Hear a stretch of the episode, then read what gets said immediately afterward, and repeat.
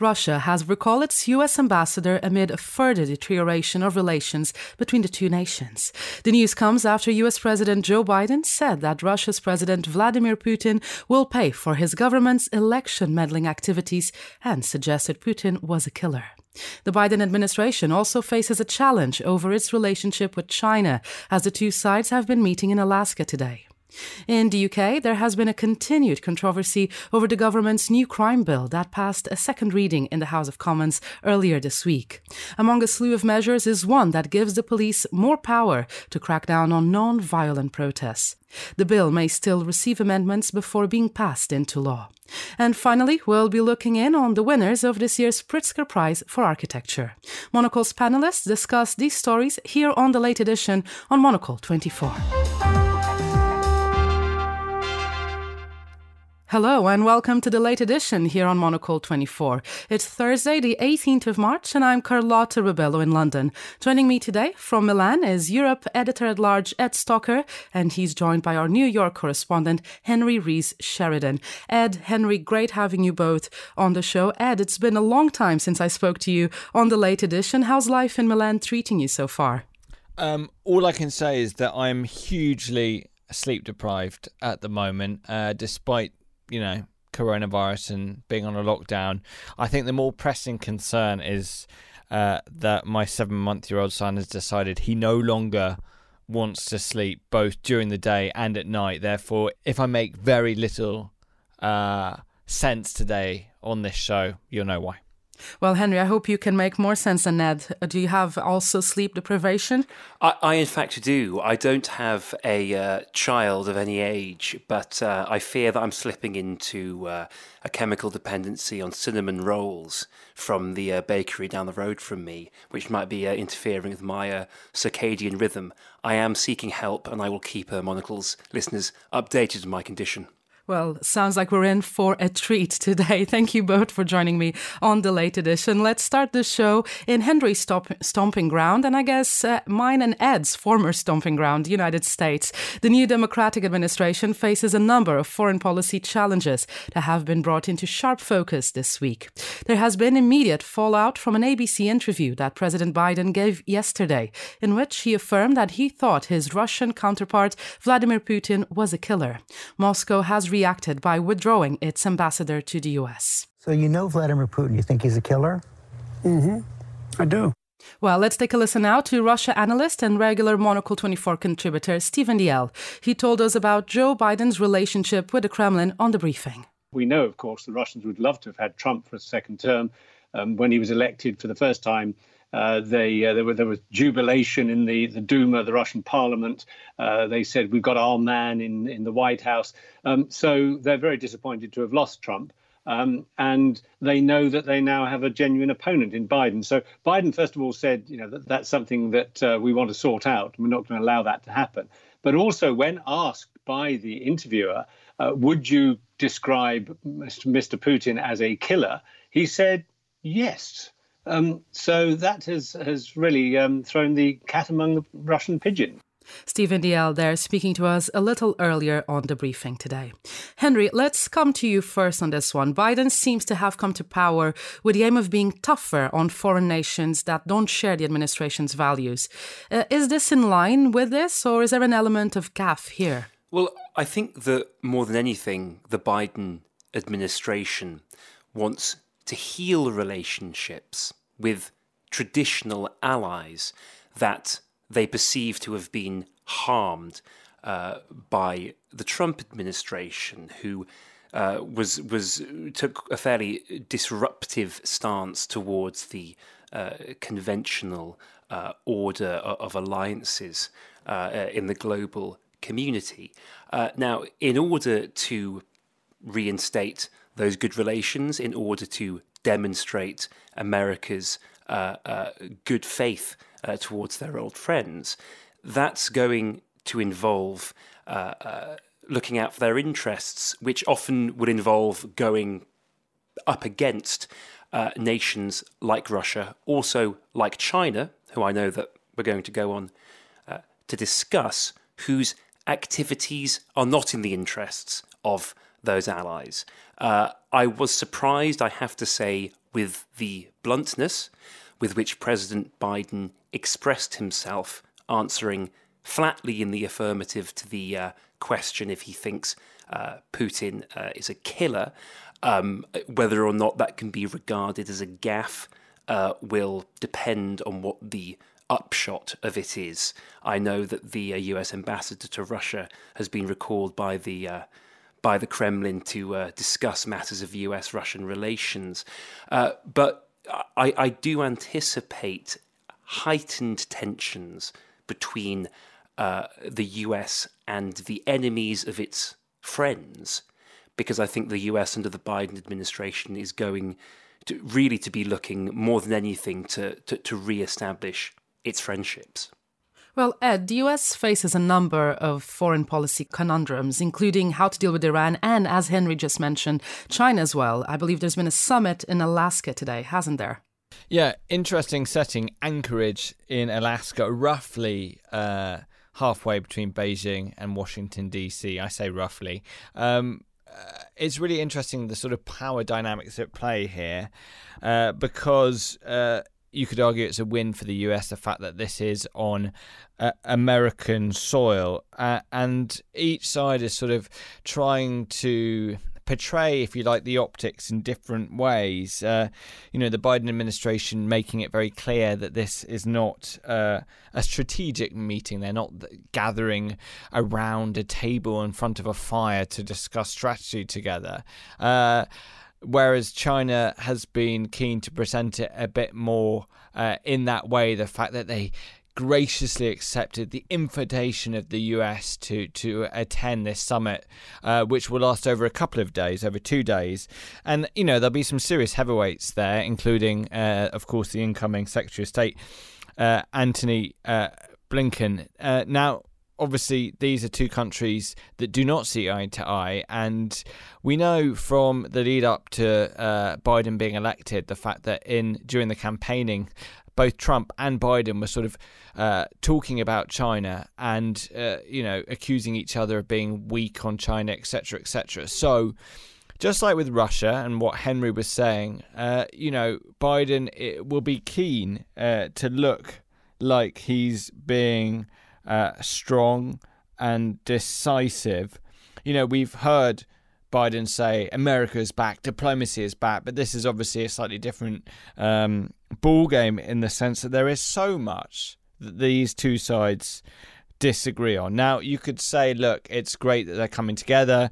They seem to be a bit more aligned on talking points than the last time China and the U S got together uh, in the summer of last year uh, in Hawaii with Mike Pompeo as Secretary of State then under the Trump administration. But as I said, there's some issues that will obviously just seem to be off the table. Uh, the South China Sea, Taiwan, Hong Kong, these are all things that China sees uh, as internal issues. But uh, the U S will be looking to push things like human rights and security.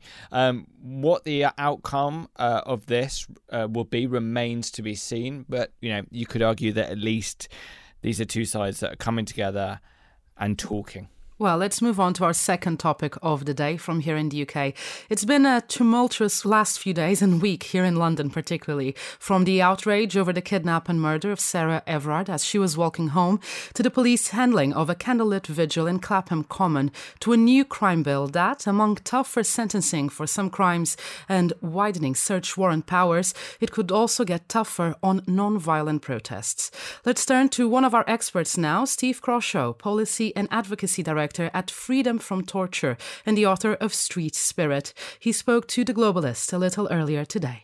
But on the protest side specifically, there's a whole ragbag of different things they're producing. Imposing start and finish times, noise limits is one which has been controversial. Even one single person um, can be, uh, they've kind of focused in on that. The kind of thing, frankly, that Greta Thunberg would have done, for example, could, could come under it. And what you're seeing is they've bundled a lot of things. You can call it kind of legislation by soundbite, to be honest, in many ways, because even Tories, although it got through very easily um, on, on the reading it had this week. A number of Tories are worried as well that it just kind of pulls a lot of things together. The most startling, one of the most startling is, is for example, on uh, on statues, where the, the issue, of course, of damage or attack of statues has been controversial in different ways. But it was already a criminal offence to do it. You could already be fined significantly. And now that's up to ten years jail um, for for attacking a statue. Steve Croshaw there speaking to us a little earlier. Uh, Ed, at the very least, this bill doesn't seem to have been carefully thought out, does it? Including punishment for defacing a statue, as we just heard, up to ten years. Uh, that doesn't sit well. Yeah, I mean, coming to it, obviously, being outside the U K and so not being enveloped uh, entirely in that orbit, it, it just strikes me as, um, I guess I'd say it, it seems to be tone deaf from the government. Uh, I think the timing of this bill uh, is not great. And I think, obviously, and I think we'll talk about this a little later, the, the bill could change, but I think it fails to read uh, the environment in the U K at the moment. I think, you know, this horrific story, this, you know, this kidnapping and murder uh, has really uh, led to a bit of a reckoning in the U K about certain things, In, in, including women's safety. And this bill doesn't seem to, certainly for uh, the Labour Party, the opposition party, doesn't seem to address uh, many of those uh, issues. Now, the government says that it does. Uh, it argues, for example, stopping early release of sexual offenders, for example, would be one way to cover that. Um But Keir Starmer, the leader of the Labour Party, has sort of said he would have liked to have seen more uh, in terms of things like um, rape and stalking. Uh, this bill, uh, as that clip sort of alluded to, does cover a lot. Um, uh, everything from sort of uh, doubling the maximum sentence for assaulting emergency workers to life sentences for killer drivers. But Uh, it is slightly worrying in these times, and, and and I guess, you know, we always wonder about coronavirus and what the fallout could be with, uh, you know, it, it d- does a pandemic like this lead to, in certain places, a sort of creep creep of uh, infringement on, on civil liberties. And I, obviously I think it's, you know, too early uh, to say exactly in this case, because we've just had that second reading.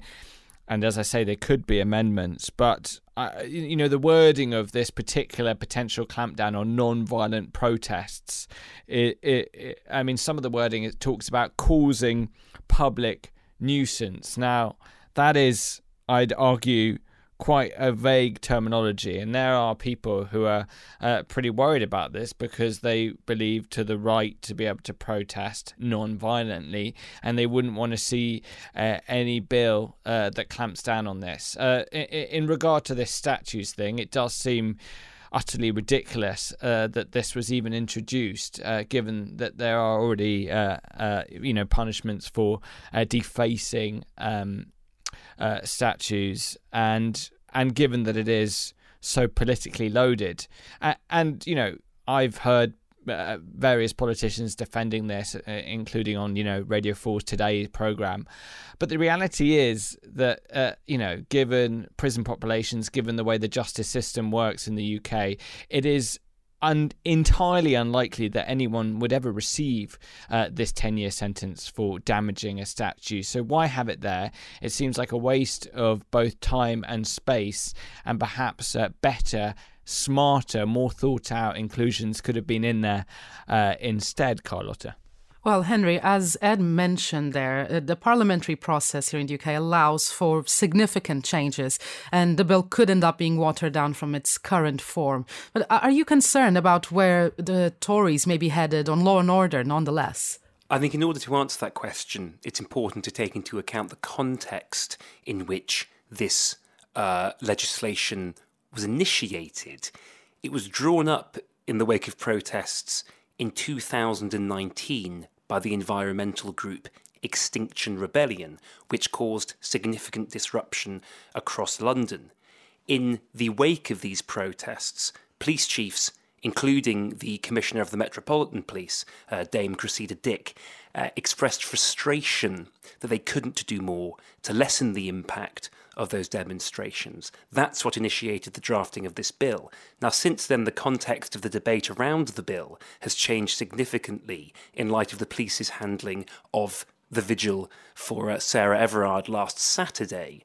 Um, they're widely regarded, the police that is, to have mishandled the gathering, breaking it up roughly under the aegis of Uh, uh, bans against public gatherings uh, in the interests of public safety during coronavirus. And that uh, has cast the legislation in a completely different light. The broad powers that it gives to the police raises the spectre of more scenes of disproportionate policing, uh, whereas previously they were meant to address the disruption caused by Demonstrate, widespread demonstrations like the Extinction Rebellion protest. Uh, so when asking what did this bill say about the Tories' general stance on law and order, it was initiated under a very different, uh, a very different context and not as a direct response to the events on Saturday. There are some Tories as well who have expressed reservations about the contents of the bill, as has been mentioned. Having said that, there are clearly items in the bill that point to the Tories, some Tories anyways, uh, position in the broader culture war, the statues item being uh, chief among those. Uh, but it, it seems to be a little bit of a grab bag of policy that says more about the Tories' general government style than it does about uh, a coherent stance on, on law and order, in my opinion. Finally today, let's step away from the grim current affairs headlines to some truly good news. The Pritzker Prize for Architecture, a reputed international award dating back to nineteen seventy-nine, has this year been awarded to Frances Anne Lacaton and Jean-Philippe Vassal. Their body of work, which focuses primarily on social housing, stretches over three decades. And let's take a listen to what Monocle's own design editor Nolan Giles had to say about the win. Yeah, I think there's so much uh, that can be learned for, from architects uh, like Lacaton and Vassal, because what they're doing is, is is kind of, it goes against the grain a little bit. You know, I, I read about how they would rather present a spreadsheet of costs to a potential client than a beautiful visualization of what the work is going to be, because you can't really create a drawing and say, this is how the building will look. They, they want to say, you know, this is how much things are going to cost and this is how much we can improve the building.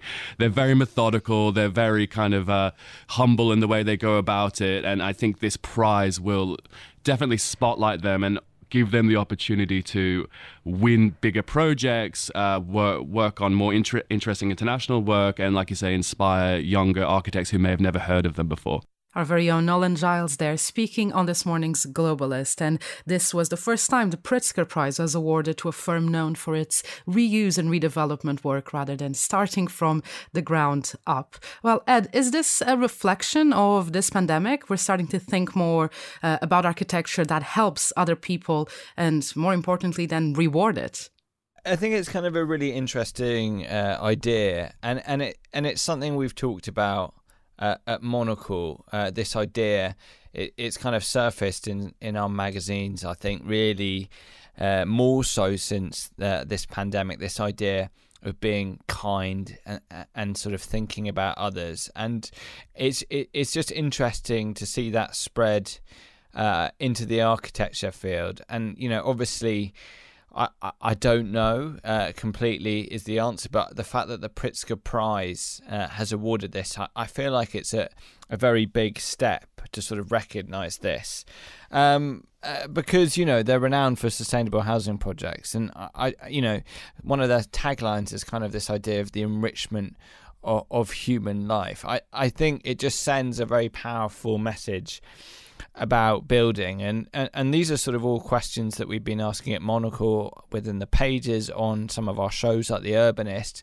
This idea of, you know, how we'll rethink cities in the future, not just post-pandemic but going forward, and and that will involve uh, you know, solving things like Uh, social housing conundrums, the fact that more and more people are moving to cities, and they'll be they'll need to be clever urban fixes for that, uh, and everyone everyone will need to have equitable housing, And, you know, another one of uh, of this studio sort of mantras is this, this idea of never uh, demolish, the fact that, you know, you don't need to necessarily knock down that building and start again, which has often been so uh, part a part of thinking uh, in many uh, a U S metropolis, this idea that if something gets to a certain age, it needs to be swept away and something new and shiny built in its place. And they really seem to kind of be the antithesis of that, this idea that you can refurbish it. And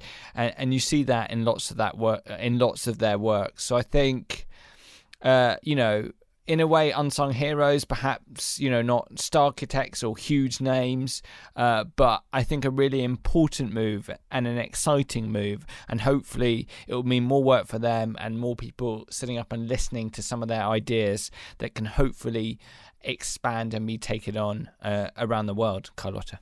Well, Henry, Ed was mentioning their uh, affordable housing and this idea of, you know, quality of life and making cities better through architecture. In fact, you spoke to an architecture studio based in Los Angeles for a recent Monocle issue that is precisely trying to do that and also trying to help solve the homelessness crisis. Uh, tell us about who you spoke to and what your takeaways were. Yeah, I spoke to an architect called Angela Brooks. She is uh, one of the partners at Brooks and Scarpa, an L A-based architecture studio, uh, known for their uh, socially uh, conscious, I suppose, uh, architecture. Um, so one of the things that we, we I discussed with her was uh, uh, a rapid construction housing kit, a kind of modular architectural kit called Nest, uh, which is designed uh, to be uh, utilised by local governments and non-profits in the L A area to address that region's uh, profound homelessness problem, the idea being that you can relatively easily and cheaply uh, knock up uh, the custom-built uh, housing units uh, that can accommodate uh, people who do, who do not have a fixed address. Um, but it was also interesting just to talk about her philosophy uh, and the way in which she's cultivated a slightly unorthodox architectural career from the very beginning. Uh, she's she's cultivated uh, uh, not only private contracts but also uh, working with non-profit developers um, uh, to make sure that she has a diverse portfolio. Uh, Brooks and Scarpa also work on what they call intangible building projects. So these are architectural projects which don't actually involve building anything. Uh, so they, they devised a construction manual uh, for the city of Fort Lauderdale in Florida, uh, which is meant to provide uh, guidance for planners and builders working in that city to meet the challenge of rising sea levels, um, which I think is very much in line with the philosophy of the winners of the, of the Pritzker Prize, in the sense that uh, sometimes the application of principles or the formulation of principles or ideas uh, can can be of as much impact as actually laying down bricks and mortar when it comes to, to, to improving the built environment. Well, and for anyone who wants to read more about uh, the architecture studio and the piece there, they can head over, head over, of course, to monocle dot com and browse through the issue. Well, that's all for today's Late Edition. A big thank you to Ed Stocker in Milan and to Henry Rees Sheridan in New York City for joining us today. Our studio manager was Louis Allen here in London. A big thank you to him as well. The Late Edition returns at the same time tomorrow. But for now, from me, Carlotta Rubello, thank you for listening and we'll see you tomorrow.